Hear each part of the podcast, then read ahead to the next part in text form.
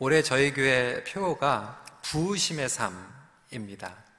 아, 그래서 이 부으심의 삶 아, 표어 가운데에서 가장 핵심이 되는 이 복음 그리고 부르심에 대해서 이번 아, 새로운 시리즈를 준비를 했습니다. 영어로는 Called Out for God's Mission.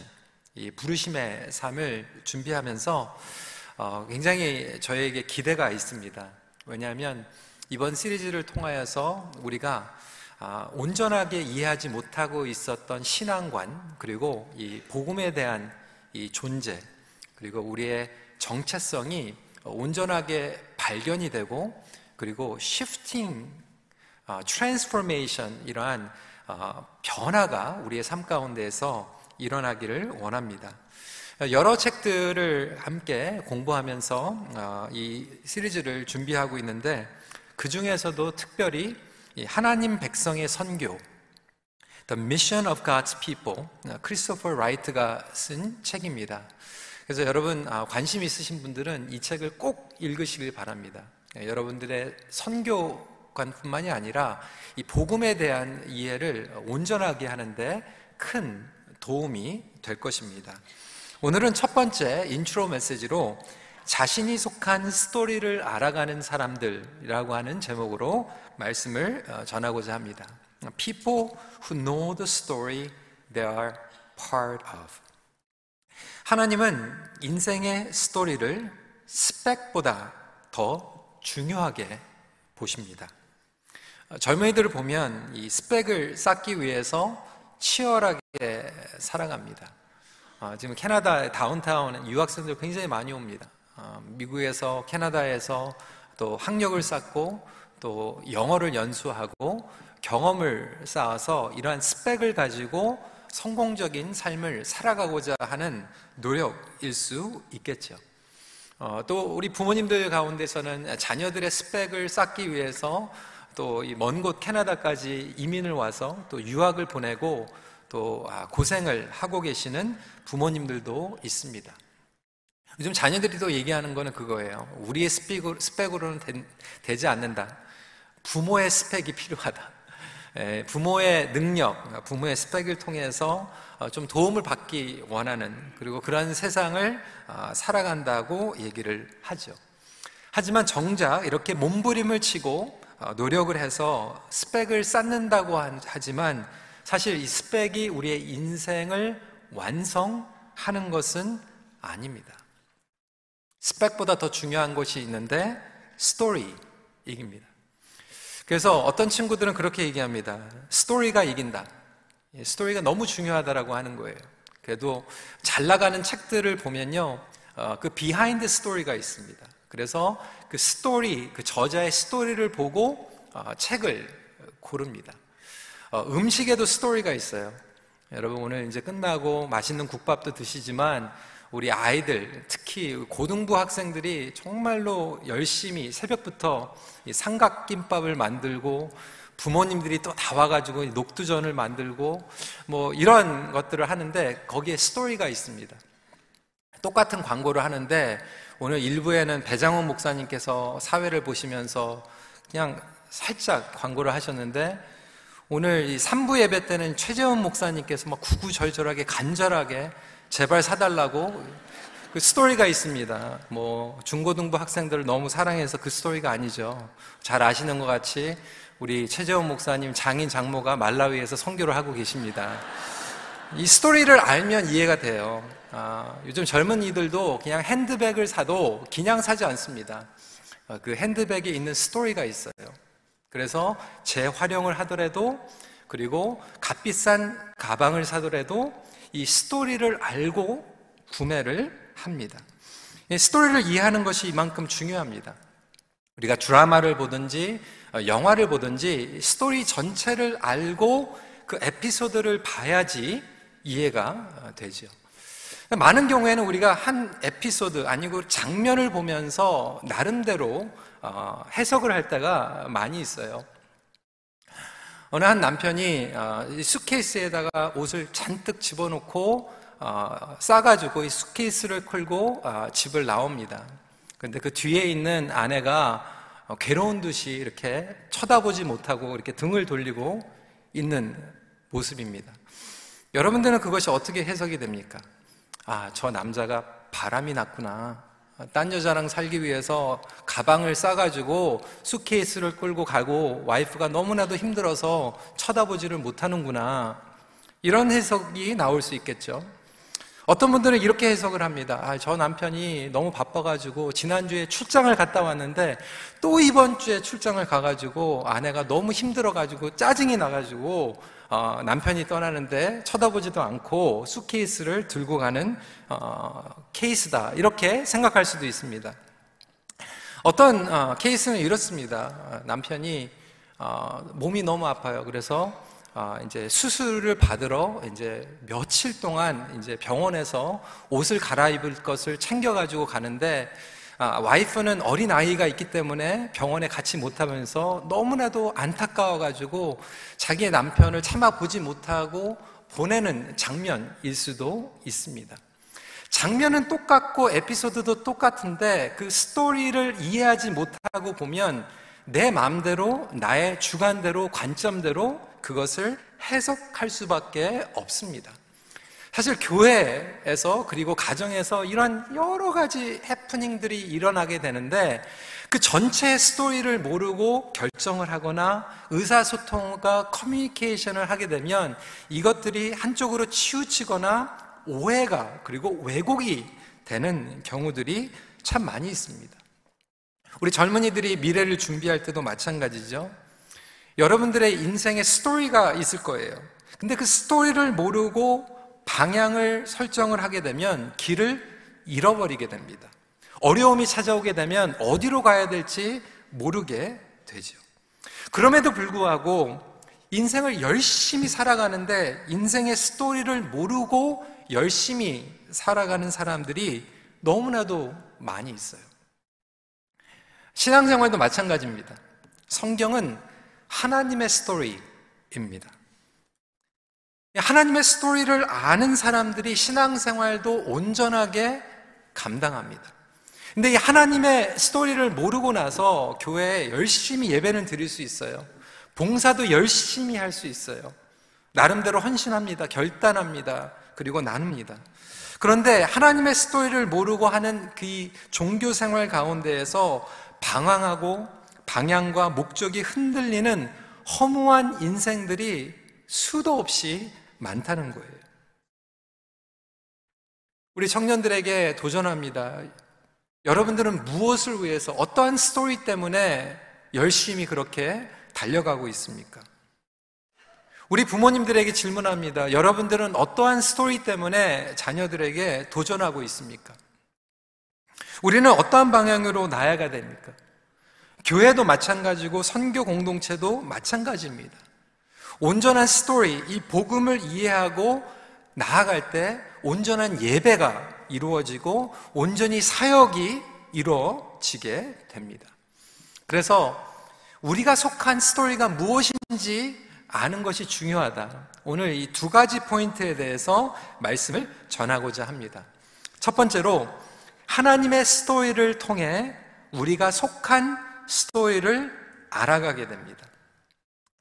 Knowing our stories in the context of God's story.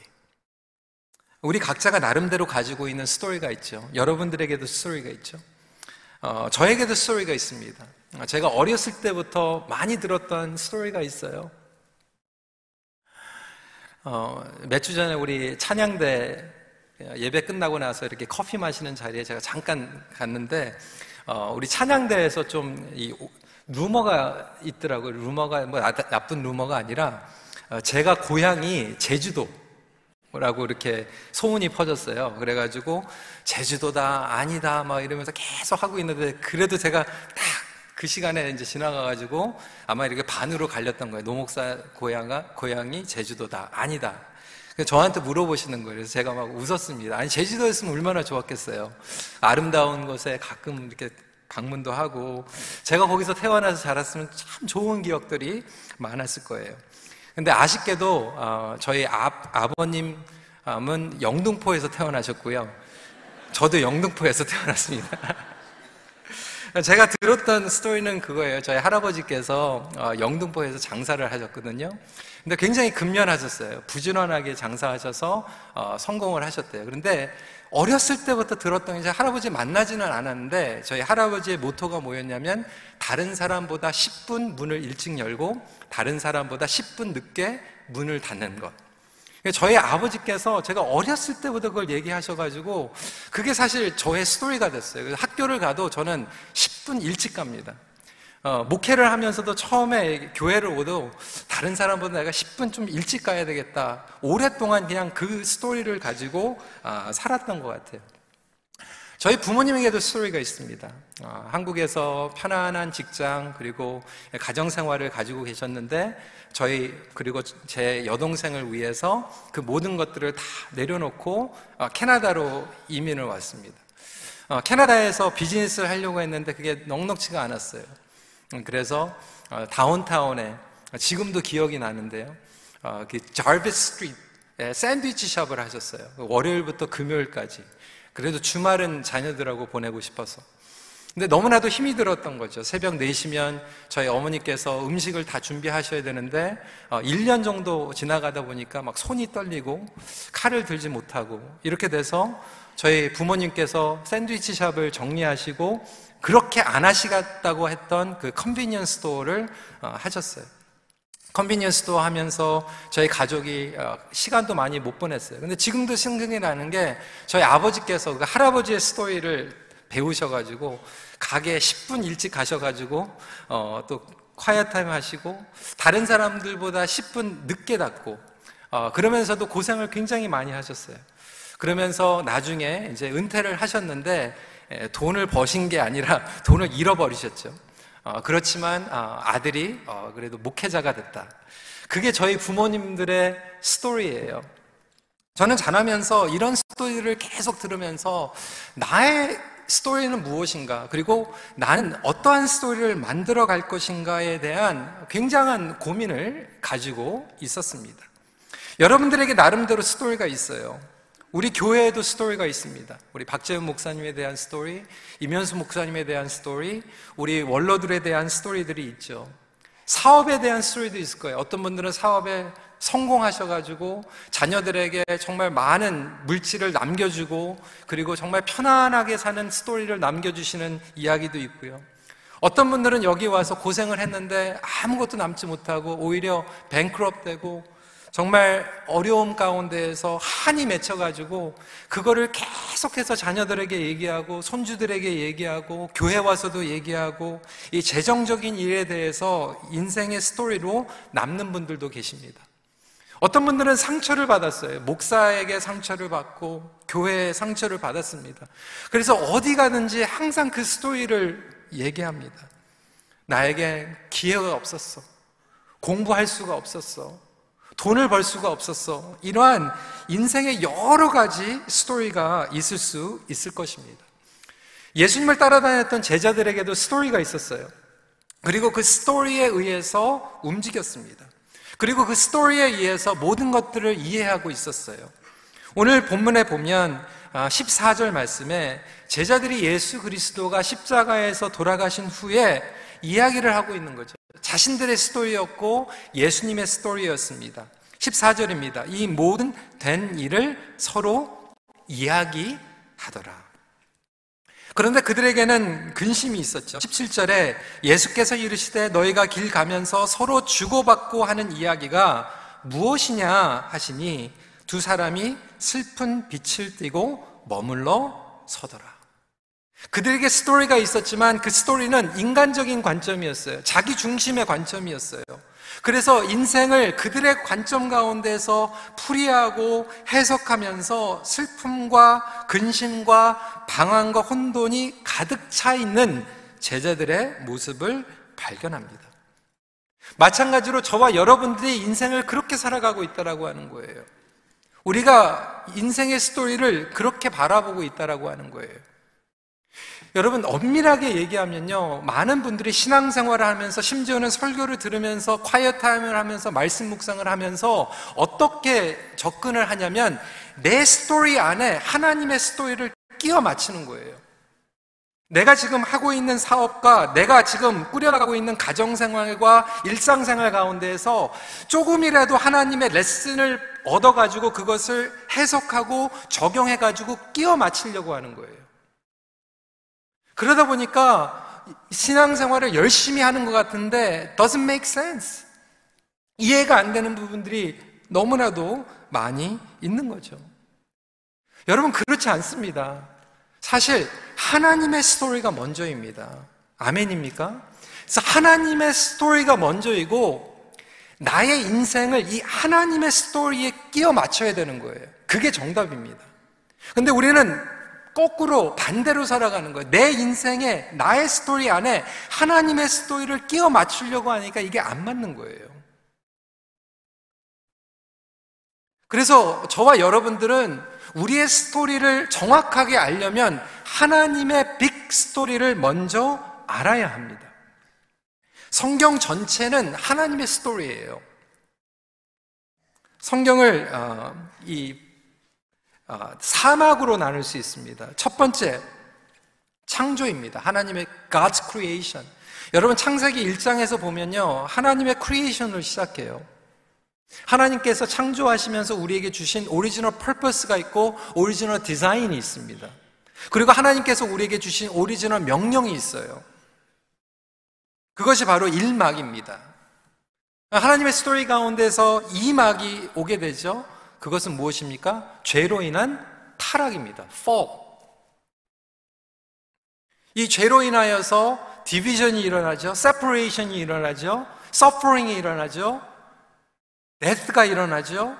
살인이 일어나죠. 상처가 일어나죠. 미움이 일어납니다. 그 가운데에서 하나님께서는 산막을 진행하시는데 그것은 바로 redemption, 구속이죠. 물론 이 구속이 센트럴 팀은 예수 그리스도입니다. 그렇지만 구약을 보면 예수 그리스도의 그림자 역할을 하고 있죠. 그래서 이 구속 가운데에서 아브라함을 부르셨어요. 그리고 선택하는 가운데에서 아브라함을 통하여서 열방에 복을 주시는 redemption plan을 보여주십니다. 그뿐만이 아니죠. 이스라엘 백성들이 애굽에 있을 때 그들을 출애굽 시키시면서 하나님의 구속을 보여주시고 신의 산에서 구약의 이스라엘에게 율법을 주시고 역사를 통하여서 왕들을 통하여서 그리고 바벨론에게 포로로 붙잡혀가고 귀환하면서 예언자들을 통하여서 시편을 통하여서 지혜서를 통하여서 우리에게 언약을 주시는 것이 구속을 위한 것입니다. 그리고 끝내 절정으로 예수 그리스도께서 하나님의 성육신으로 이 땅에 오시죠. 예수 그리스도의 죽음과 부활 가운데에서 저와 여러분들에게 새로운 언약을 주십니다. 뿐만 아니라 오순절에 성령 세례가 일어나고 교회가 탄생하면서 교회는 이 하나님의 선교를 감당하는 운명적인 영적인 공동체로 시작이 일어나게 되죠. 그리고 이 구속의 완성으로는 재림, 부활, 그리고 심판. 여러분 이것이 삼막이에요, 삼막. 그리고 마지막에 final story는 무엇입니까? consummation 새 창조입니다. 그래서 이 성경 전체를 1막부터 2막, 3막, 4막까지 다 전체를 이해해야 됩니다.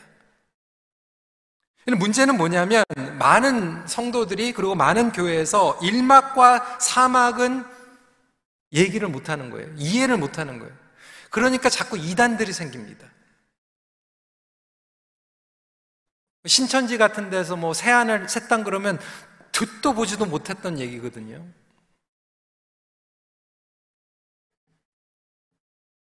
이 스토리 전체를 알 때 그 안에서 우리를 발견할 수 있어요. 그리고 우리의 정체성을 발견하게 됩니다. 어떤 분들은 신앙의 스토리 가운데서 그냥 이막에서 멈춰 계신 분들이 있어요. 그래서 모든 것들이 그냥 죄로 더러운 세상인 거예요. 예수 그리스도의 그 구속 가운데서 회복의 능력이 없는 거죠. 어떤 분들은 그냥 산막에서 스탁되어 계세요. 그래서 하나님의 전체 스토리를 이해하는 것이 총체적인 복음을 깨닫는 것입니다. 그때에 비로소 우리의 스토리가 온전히 발견이 됩니다. 그리고 순서가 바뀌어요. 재해석이 됩니다.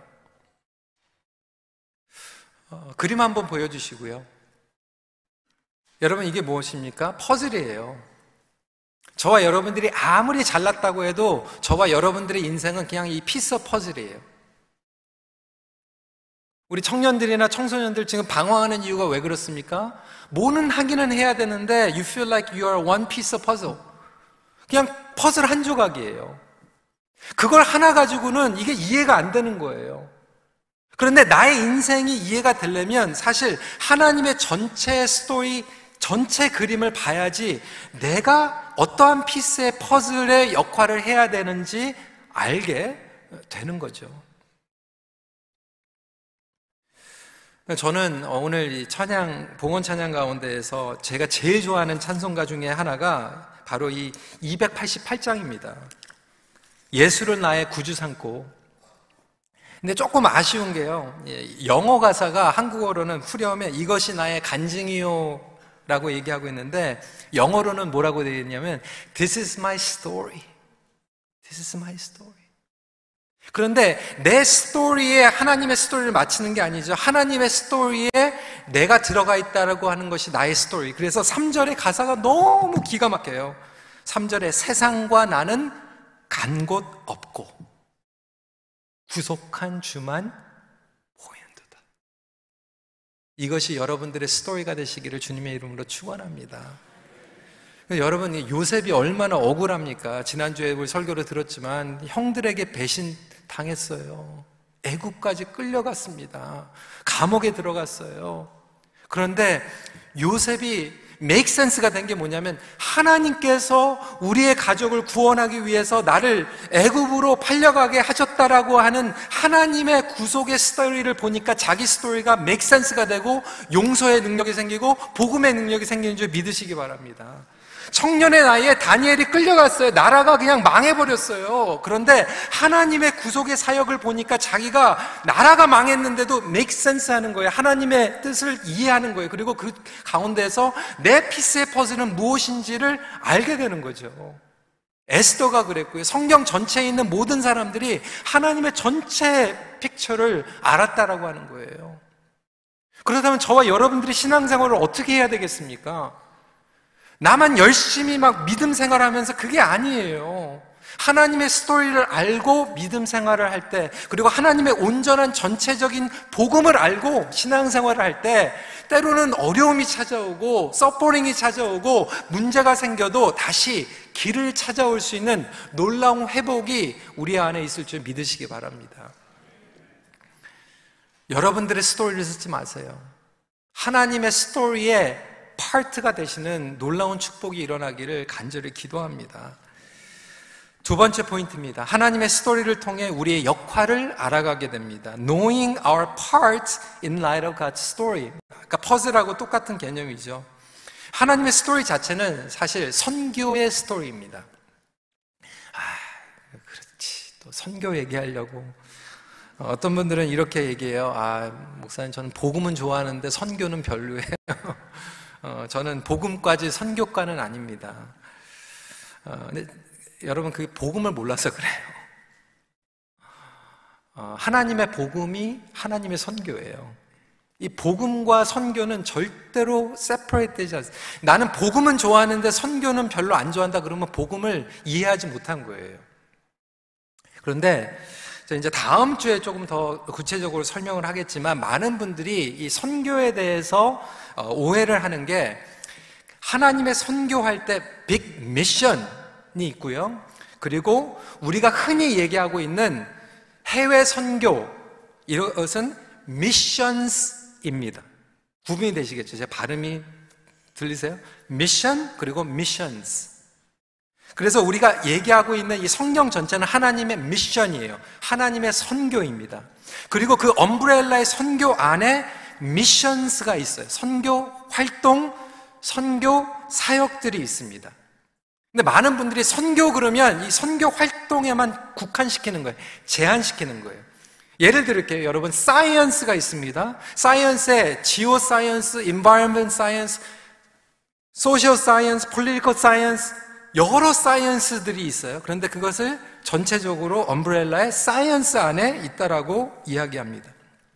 그래서 성경은 창세기부터 요한계시록까지 하나님의 스토리인데 하나님의 선교의 이야기예요.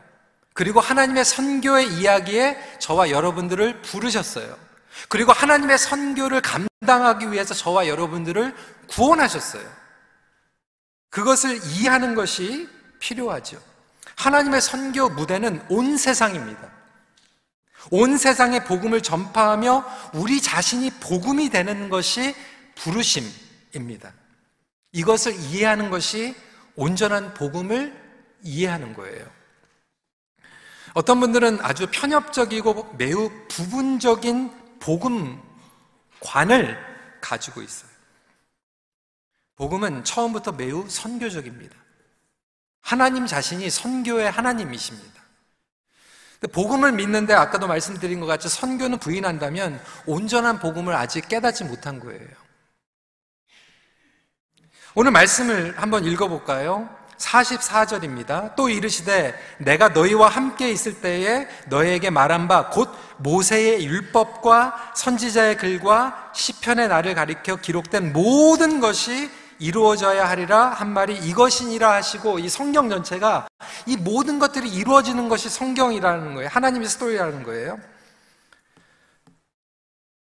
그리고 그것을 깨달은 사람들의 사명 46절부터 48절입니다. 같이 한번 읽어 볼까요? 시작. 또 이르시되 이같이 그리스도가 고난을 받고 제3일의 죽은 자 가운데서 살아날 것과 또 그의 이름으로 죄사함을 받게 하는 회개가 예루살렘에서 시작하여 모든 족속에게 전파될 것이 기록되었으니 너희는 이 모든 일의 증인이라.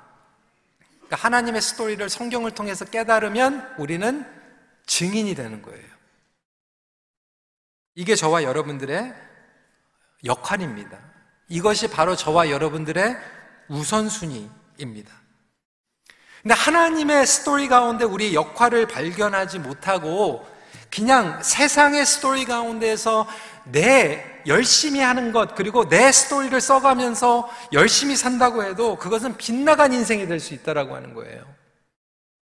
여러분, 예를 들겠습니다. 어, 아주 정말 좋은 의사 선생님이 있어요. 설전입니다. 너무 나이스한 설전이에요. 예, 찾아가면 막 많이 막 여러분뿐만이 아니라 여러분 부모님 뭐 자녀들 안부까지 막 물어요. 어, 이 의사 선생님이 너무나도 좋은 게 생일 때 막 카드도 보내요. 뭐 티몰튼 스타벅스 카드까지 막 보내요. 어, 얼마나 나이스합니까? 근데 이 의사가 수술만 하면 다 죽어요.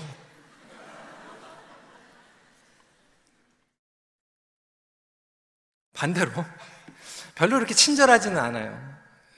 근데 이분은 수술 진짜 잘해요. 수술만 하면 다 살아요. 여러분 수술 받을 때 누구한테 갈 거예요?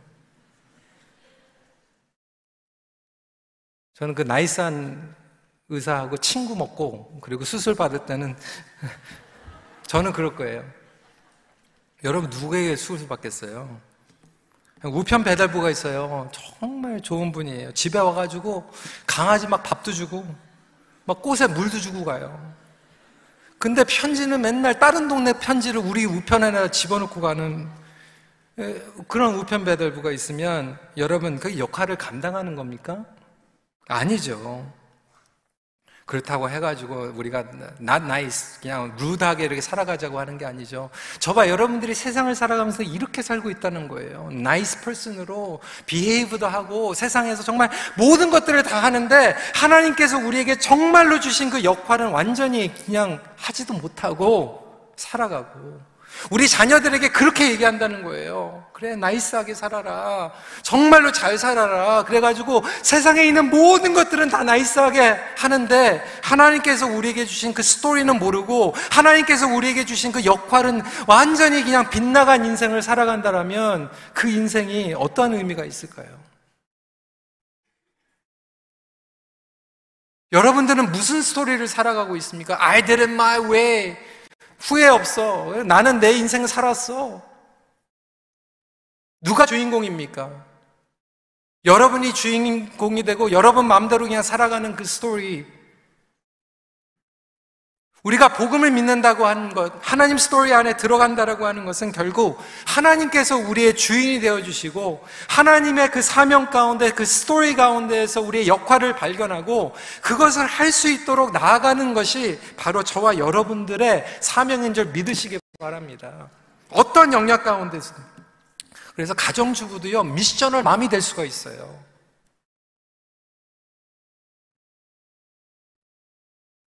부모를 양육을 해도요, missional parenting을 할 수 있고요.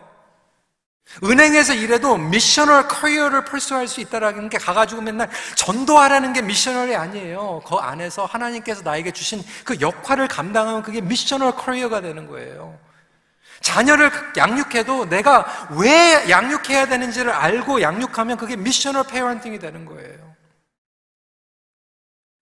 교회에서 뭐 재정 관리하고 뭐 건물 관리하고 뭐 사역하는데도 이 미션한 프로스펙트가 없이 하다 보니까 해석이 안 돼가지고 막 서로 싸우고 갈등이 일어나고 엉뚱한 방향으로 갈 때가 얼마나 많이 있습니까? 말씀을 정리합니다. 여러분, 복된 인생은 어떠한 인생이 복된 인생입니까? 어떠한 기준이 복된 인생입니까? 우리 젊은이들에게 도전합니다. 여러분들은 무엇을 위해서 준비하기 원합니까? 무엇을 위해서 우리 자녀들을 양육하겠습니까? 여러분의 스토리가 아니라 하나님 스토리 안에서 그것을 고민하고 씨름할 수 있는 저와 여러분들이 되시길 주님의 이름으로 축원합니다. 말씀을 정리하면서 하나님께서 부르신 삶은 완벽한 삶이 아니에요. 완벽할 수도 없어요. 그런데 하나님께서 부르신 삶은 완벽한 삶이 아니라 완수하는 삶입니다. 하나님께서 우리에게 주신 것 하나라도 그 one thing이라도 그것을 내가 알고 완수하며 살아가는 것. 세상적으로 아무리 성공적인 삶을 살아간 것 같지만 원래 original story에서 멀어진 삶이라면 오늘 저와 여러분들을 하나님께서는 사랑하시고 다시 re-invite 하는 이 초청의 성령의 음성을 들으시기를 주님의 이름으로 축원합니다. 여러분들 너무나도 사랑하시기 때문에 이 말씀을 주시는 거예요. 그리고 우리를 다시 초청하십니다. 말씀을 마칩니다. 하나님은 우리를 당신의 스토리 안으로 초청하시며 함께 사명을 완수하십니다.